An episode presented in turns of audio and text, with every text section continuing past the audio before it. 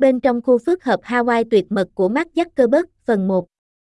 Giám đốc điều hành Meta, Mark Zuckerberg, đang xây dựng một khu phức hợp rộng lớn trị giá 100 triệu đô la Mỹ ở Hawaii, hoàn chỉnh với kế hoạch xây dựng một bung ghe khổng lồ dưới lòng đất.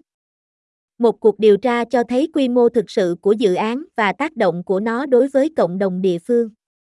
Ngoài đường cao tốc hai làn xe uốn lượn dọc theo phía đông bắc của đảo Cao Ai của Hawaii, trên một dải đất trang trại yên tĩnh giữa các trung tâm du lịch Kapa và Hanali, một dự án xây dựng bí mật khổng lồ đang được tiến hành.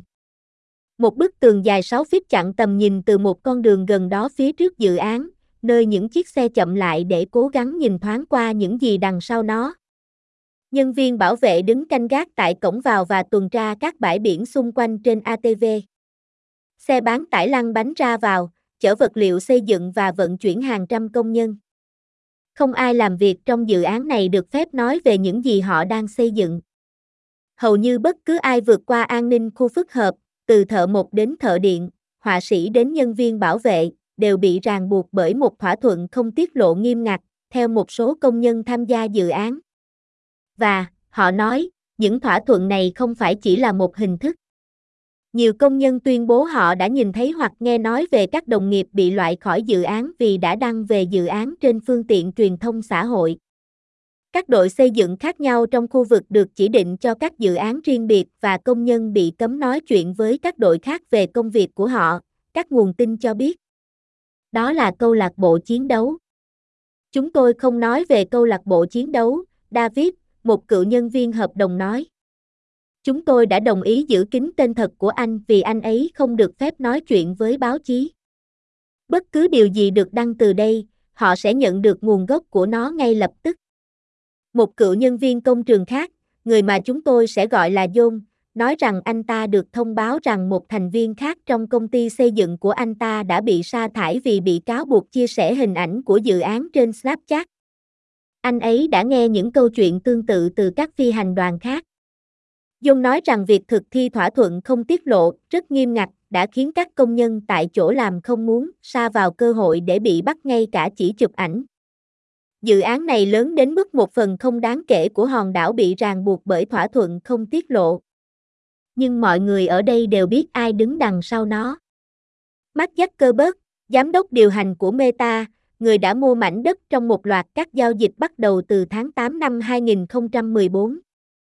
Các cuộc phỏng vấn với một số người liên quan đến dự án, cùng với hồ sơ công khai và tài liệu tòa án mà chúng tôi nhìn thấy, cho thấy kể từ đó, việc lập kế hoạch và xây dựng khu phức hợp rộng khoảng 1.400 mẫu Anh đã được che giấu trong bí mật.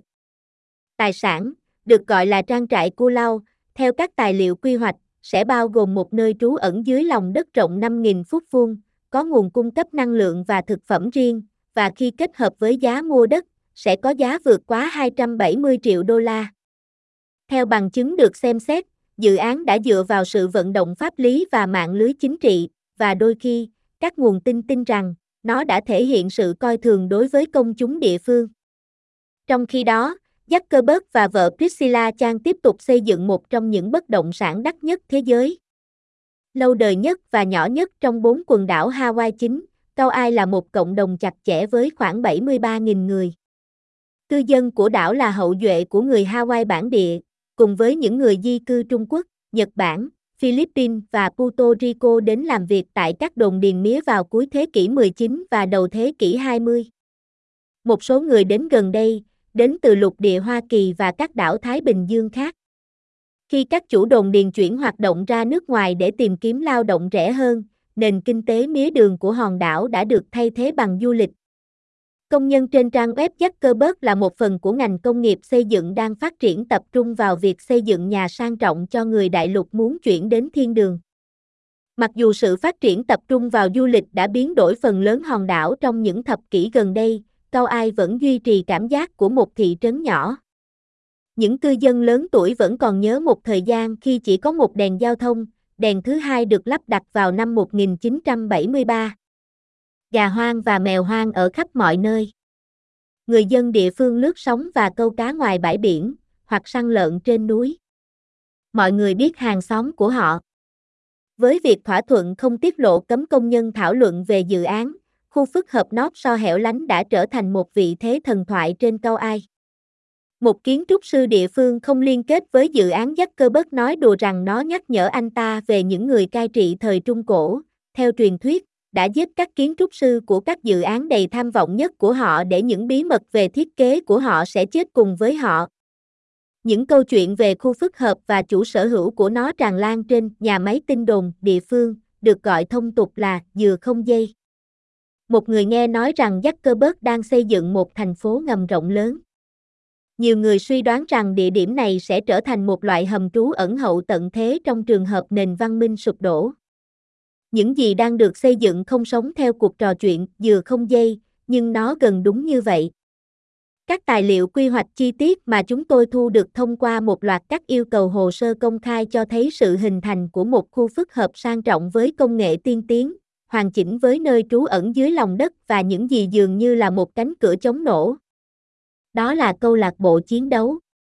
Chúng tôi không nói về câu lạc bộ chiến đấu. David, cựu nhân viên hợp đồng. Theo kế hoạch được chúng tôi xem và một nguồn tin quen thuộc với sự phát triển, khu phức hợp đã hoàn thành một phần bao gồm hơn một chục tòa nhà với ít nhất 30 phòng ngủ và tổng cộng 30 phòng tắm.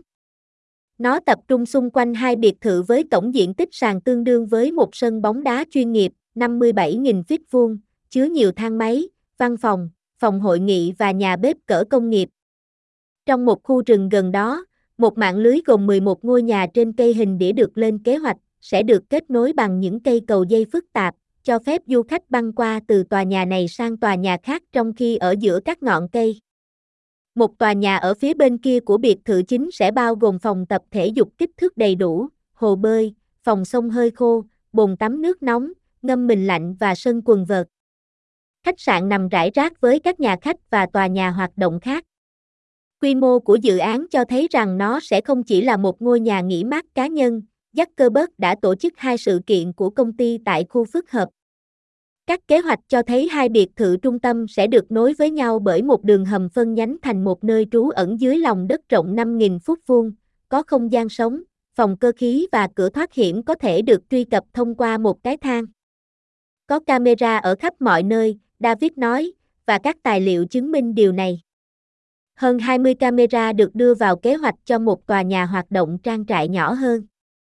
Nhiều cửa của khu phức hợp được lên kế hoạch vận hành bằng bàn phím hoặc cách âm. Những người khác, giống như những người trong thư viện, được mô tả là cửa mù, được tạo ra để bắt chước thiết kế của các bức tường xung quanh.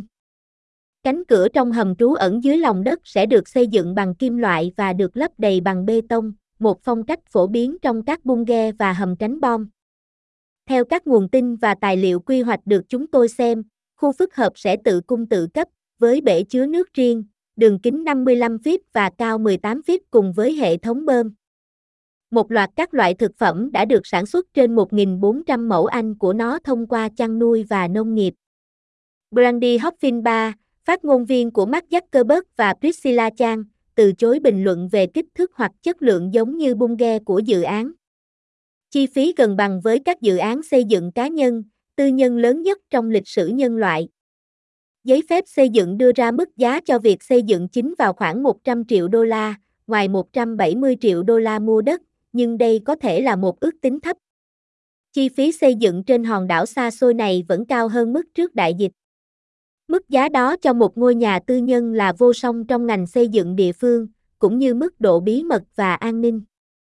Lần duy nhất bạn thấy đó là khi bạn đang thực hiện các cơ sở quân sự an toàn, một quan chức ngành xây dựng địa phương liên kết với trang web cho biết. Đối với một dự án tư nhân có thỏa thuận không tiết lộ gắn liền với nó là rất hiếm.